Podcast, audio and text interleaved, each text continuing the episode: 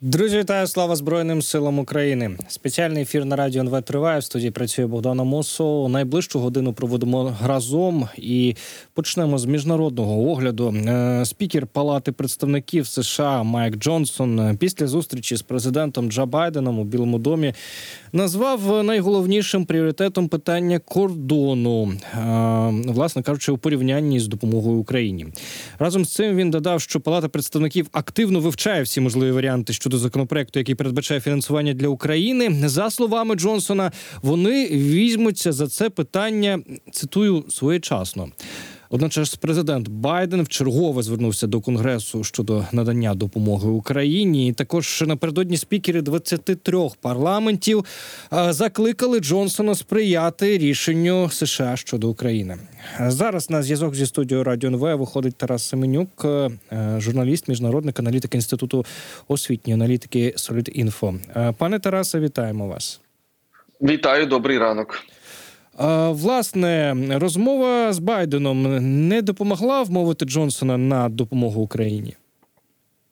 Як бачимо, не допомогла. Навіть е, ми ж бачимо, там було е, не тільки Джонсон, три проти одного, і Джонсон фактично залишається в такій не як неприступна фортеця.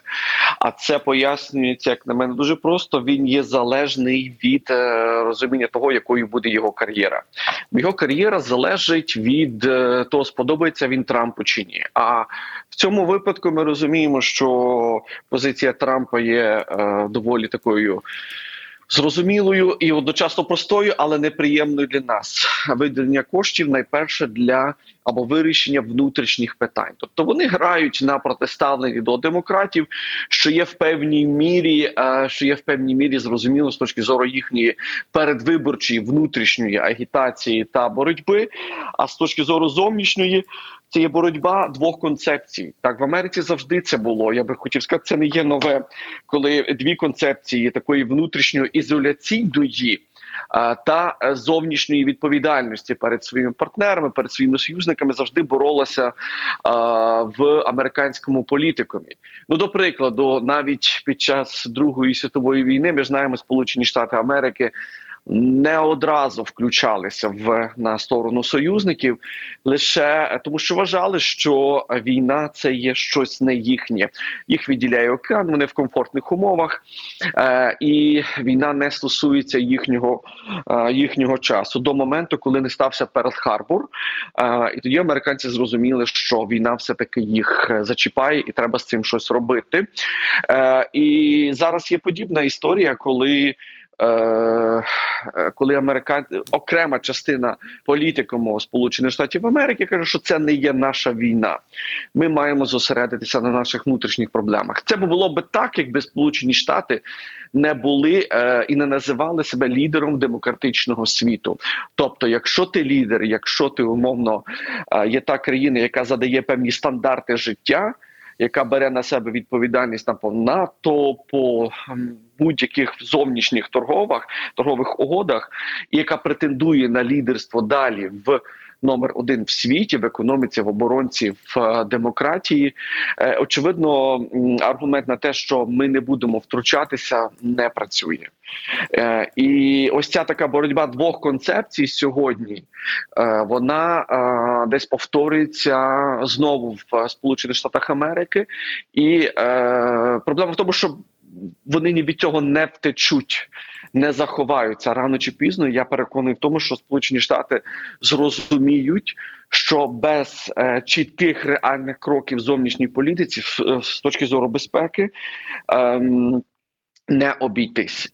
В іншому випадку, якщо цього не станеться, це означає, що Сполучені Штати можуть скотитись з першого місця е, лідерства в е, світі, і вони вже не стануть орієнтиром для е, демократичного світу. І Частково я вже бачу ці сигнали саме в Європейському Союзі, коли окремі політики заявляють про певні такі, е, скажімо, е, меседжі стратегічної невизначеності, які найперше скеровані е, до Кремля, а в другому моменті теж і скеровані до Сполучених Штатів Америки. Стратегічна невизначеність – це коли ви маєте не маєте однієї відповіді.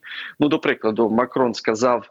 Е, президент Франції сказав, що не виключаю, що і прийдеться е, війська НАТО відсилати на допомогу Збройним силам України до України на війну.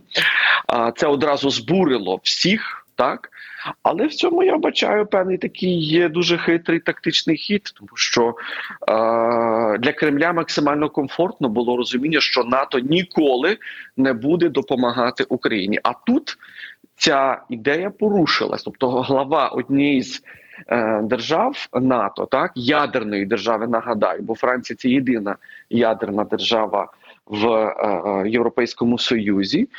Заявляє, що ну в принципі вона має інший погляд на цю ситуацію, на таку усталену е, парадигму, що війська НАТО ніколи не будуть в Україні.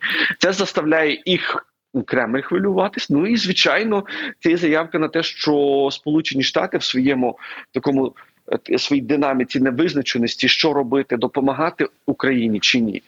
Е, Франція може взяти на себе оцю таку, знаєте, лідерську ношу. Я бачу е, в плані зрозумілості. Що робити на європейському континенті з війною України та Росії? А як ви розумієте, до речі, реакцію інших країн? Таку от е, дуже блискавично, що ні, ні, ні, ми не будемо нікого відправляти. Мабуть, е, тільки країни Балтії знову таки е, підтримали слова Макрона. А цікаво, що видання The Washington Post написало, що іноземні війська в Україні і так є. Подивіться, там іноземний легіон. До речі, трошки співпадає з російською пропагандою такий наратив. Е, Власне, як ви реакцію пояснюєте на цю заяву? Ну, бачите, країни, наприклад, Прибалти, вони чітко розуміють, що вони можуть бути наступними, і звісно, вони вітають таку е, таку ідею. Е, вони є більш застраховані, тому що якщо Росія би здійснила акт е, ворожого нападу на них, е, вони захищені п'ятою статтею. Але якщо говорити по суті, то звісно е, реакція, наприклад, Німеччини, яка дуже швидко відповіла, е, це є особливість суспільства, особливість еліт політичних, які е, перебувають, які керують країною, і ті, які перебувають в опозиції.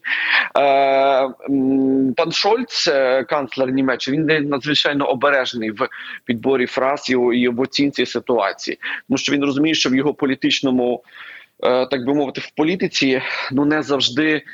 Виходить так, як він може говорити прямо, так тобто є партії політичні, які одразу виступають проти. А що ми готуємося до війни? Значить, я подібні меседжі зустрічав теж в Італії в італійській політиці, е, спілкуючись із опозиційними депутатами парламенту, сенату і з провладними. Е, В них є, е, і я дійшов певного висновку, що в Італії все таки дуже потужним є цей пацифістський муд, такий пацифістський рух. Він побудований більше на історичних якихось моментах. Особливо Італія два рази брала участь в е, світовій війні, в першій і в другій, і два рази вона була на стороні країни, яка, яка програла. Тобто, е, особливо в Другій світовій війні, і це відклало в умах італійців певне такий, знаєте, сентимент. Ну ну не. Не мусимо допустити третього разу. От е, не говоримо зараз про, е, скажімо, негативні сценарії України, але вони на скажімо так, pay forward, тобто вони наперед платять самим собі і своїм поколінням, щоб не допустити ось цього третього моменту, коли Італія може опинитися е, на стороні тієї країни, яка не перемагає. Це так італійці мислять. Хоча ми чітко розуміємо, що Україна. За два роки війни з Росією, очевидно, е, не програла. Україна тримає оборону зараз, але нам вдалося повернути окуповані території, що очевидно великим підняттям е, статусу України в очах європейців, що ми можемо себе захищати. Зараз дуже критичний цей момент, коли в нас є пауза з. Е, Снарядами з артиле- з артилерійськими, особливо, тобто зі зброєю, Е, це є момент е, отакого, знаєте, остаточного вирішення. Хто на якій стороні стоїть, тому що пацифізм сьогодні він не працює. Це є, е, це є теорія, яка ну, в пев- певній мірі це така доктрина, яка десь ну, розкладає суспільства європейські, е, е, робить їх лінивими, тому що вони вважають, що з Путіним можна домовитись. Оце вони вважають певним таким компромісом. І відповідно е, ми розуміємо, що заява Макрона вона є, як на мене, доволі таким неочікуваним. І реакція не всієї Європи, а окремих країн, які мають складні і непрості стосунки з елітами, особливо в опозиції. Вони розуміють, що завтра вони візьмуть е, меседж, е, той самий пацифістський меседж, або те, що. Популісти дуже часто можуть говорити, а тепер наші хлопці будуть іти воювати на війну в Україну. Навіщо нам це потрібно? Давайте краще змусимо Україну домовитися з Росією зараз ціною навіть територіальних поступок. Отак це опозиційні політики одразу конвертують в меседжі. А зважаючи на те, що е, цього року ми будемо мати вибори до європейського парламенту, звісно, праворадикали будуть це використовувати як один з мейнстримів для того, щоб досягти своїх певних політичних цілей і рейтингів. А от е, стосовно якраз домовленостей, нещодавно президент Туреччини Ердоган знову заговорив про переговори між Києвом і Москвою. каже, що готовий надати майданчик свій. Он подивіться свого часу. Це все відбувалося в Стамбулі. Ну і зараз, до речі, Росія дуже сильно маніпулює е, тими переговорами, тим, що там було. А робить із цього таку е, величезну пропагандистську історію. Е, Звідки ці пропозиції Ердогана і про що вони можуть свідчити? Е, Тому що останнім часом Ердоган зник з поля зовнішньої політики, тобто він сконцентрував е, свою увагу на союзництві з Азербайджаном і вирішення територіальних, е, скажімо там, апетитів в близькому до нього до Туреччини регіону. І тому Ердоган логічно зник. Зараз він намагається повернутися. В е, велику політику Е, він розуміє, що поїзд проходить повз нього, і звісно, тоді Стамбул відігравав е, майданчик, такий, як би мовити, так би мовити, незалежний і максимально комфортний майданчик для обох сторін для України та Росії щодо переговорів. Те, що сьогодні лунають, скажімо, такі сентименти до минулого, що ми втратили щось. Я вважаю, що це, що це є свідома е, маніпуляція і свідомий такий наратив е, для того, щоб ми поверталися поглядом в минуле. Адже той, хто повертає, той, хто оглядається через плече, він не може дивитися в майбутнє. Розумієте? Тобто це є свідома така маніпуляція, яка е, очевидно заставляє нас шкодувати за тим, що було що могло статись, але його ж не повернеш. Тобто, ти не повернеш те, що було в минулому. Це чітко треба зрозуміти. Треба тільки наш порятунок, це тільки йти в майбутнє, дивитися в майбутнє. Е, тому е, те, що розкручується ця історія, її вже не повториш. Але Ердоган все-таки хоче зіграти якусь, е, ну скажімо, свою роль в. Власне, от можливому знову майданчику для переговорів між Україною та Росією. Я не виключаю, що Стамбул може повторитися, але він е, може повторитися, і будь-які переговори між Україною та Росією можуть бути лише в тому випадку, коли Росія буде умовно казати: ну дивіться, ми можемо зробити наступне раз, два, три. Давайте приставайте на наші умови. Україна буде казати ні, ми йдемо далі. Але позиція України буде в багатьох випадках залежати від можливостей, які ми будемо мати від наших е, партнерів, особливо що стосується зброї. А, історія з поляками і блокуванням кордону. Учора прем'єр Дональд Туск е, згадав про повне закриття кордону, сказав, що він би його не хотів. Українська сторона заявила, що не йдеться про повне закриття а, кордону, і навіть е, були повідомлення, що схоже рішення знайдене. Чи виглядає на те, що питання блокування польсько-українського кордону буде вирішено? Тут в цьому випадку я би дійсно, е, скажімо так, е, акцентував нашу увагу слідкувати за офіційними повідомленнями. Е, вчора я читав пост Тараса Качки, торгового головного торгового представника України на зовнішніх ринках. Він сказав, що я з ним погоджуюсь абсолютно. Треба слідкувати за офіційними повідомленнями, тому що є дуже багато маніпуляцій, особливо в телеграм-каналах, нагні- нагнітання цієї такої непотрібної паніки. Поки що про закриття кордонів е, мова не йде. Зараз е, немає такого рішення, щоб поляки закривали одноосібно кордон, адже вони теж втрачають. Е, 30% е, ринку України, особливо в молочній сфері, заповнене польськими товарами. Тобто, якщо поляки закривають кордон, вони втрачають. Найбільше. Наше торгівельне сальдо є на користь з Польщею, на користь Польщі саме, а не України. І очевидно, поляки втрачають більше ніж ми. Е, Це призв... е, але які наслідки може призвести це до закриття кордону? Очевидно, це збільшення ненависті між двома народами, це збільшення підозр, е, це є, не дай Бог. Е, Скажімо, переслідування українців в самій Польщі, адже там теж дуже багато гарячих голів, і кожного дня з'являються повідомлення в новинах про те, що десь українку образили, десь українця образили в Польщі. Навіть я бачив повідомлення про те, що там навіть із когось зґвалтували. Ну на жаль, я думаю, мають цим займатися очевидно правоохоронні органи. Звісно, вони цим займаються, але помноження такої ненависті, агресії, вона. Е, Продукує ну нестабільність в стосунках між двома народами, адже на початку війни це була кардинально інша ситуація. Тобто поляки відкрились і допомогли нам зараз, коли запрацювали інтереси. Е, тобто, коли зачепили інтереси Польщі, особливо фермерів, то вони почали використовувати окремі політики, поч- почали використовувати цей аргумент. Знову ж таки, заради того, щоб підняти собі рейтинги, і той же ж Дональд Туск він є макс досвідчений політик, е, не тільки європейського масштабу, а й світового. Я вважаю. Е, Він розуміє, що якщо в його коаліції є селянська партія, яка складає частину його коаліції, він не може виступати проти фермерів. Адже селянська партія завтра вийде з коаліції і буде політична криза, і Туск може втратити свою посаду. Тобто, якщо подивитися на цю ситуацію з точки зору не тільки нашої нашої позиції, а з іншої, але й з польської, ми там теж знайдемо е, аргументи на те, чому фермери протестують і чому саме Туск, е, скажімо, виступає на їхню підтримку. І тут же навіть не питання України, да? тут питання вимог фермерів польських до Європейського союзу.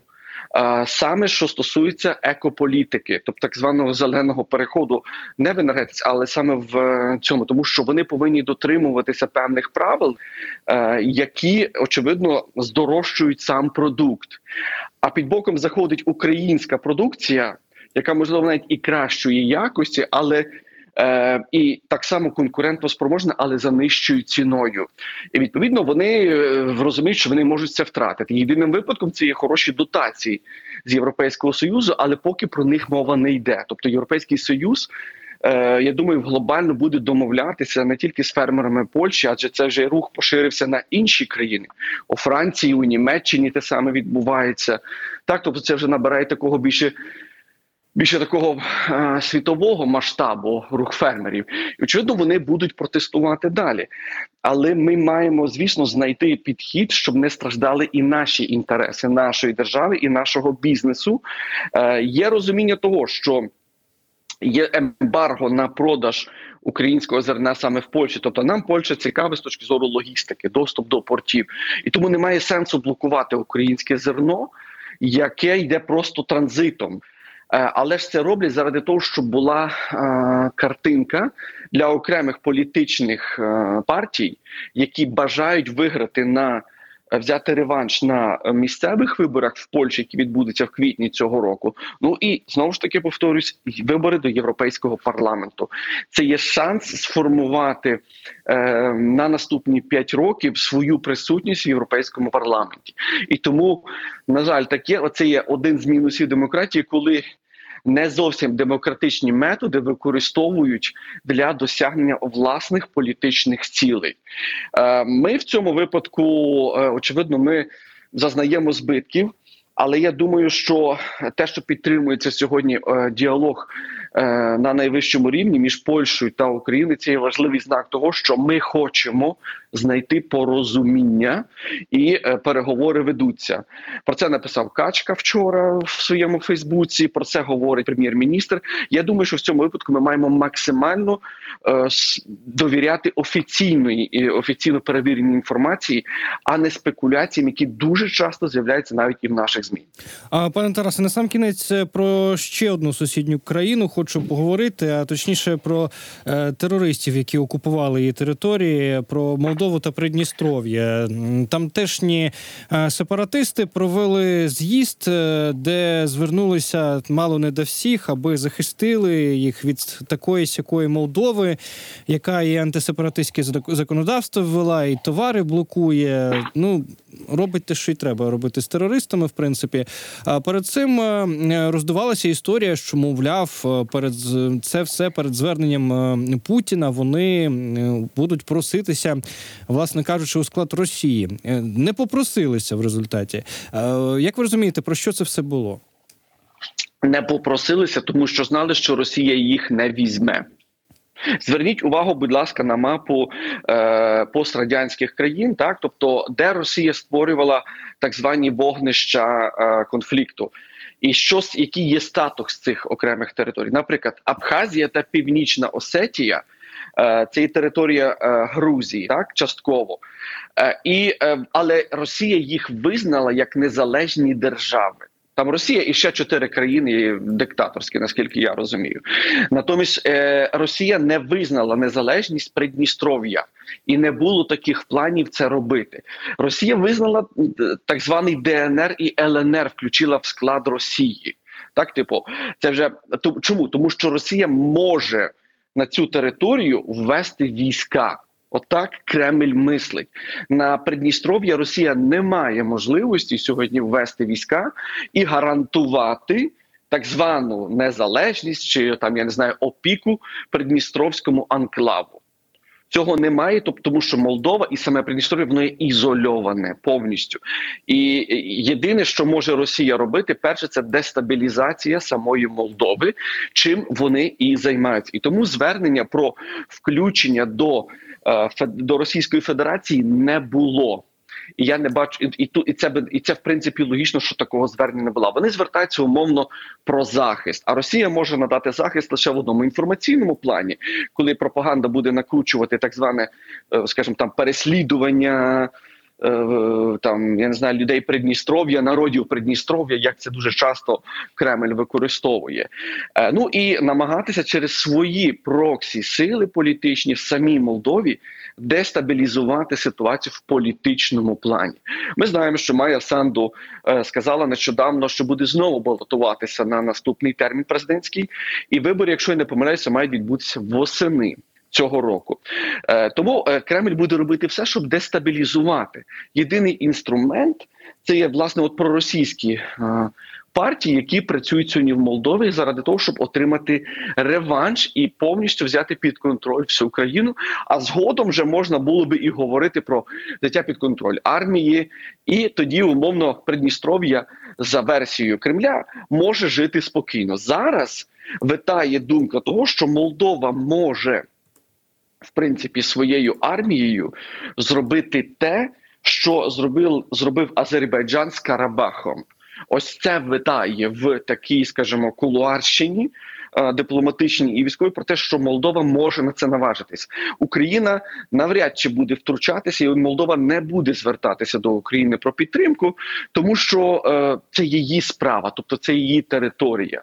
Ми маємо чим зайнятися, але я не виключаю що такий сценарій Молдова може теж прогнозувати. Ну тобто, під шумок, під максимально ослабивши Придністров'я, максимально створивши економічну блокаду регіону, е- повернути цю територію під свій просто-напросто контроль.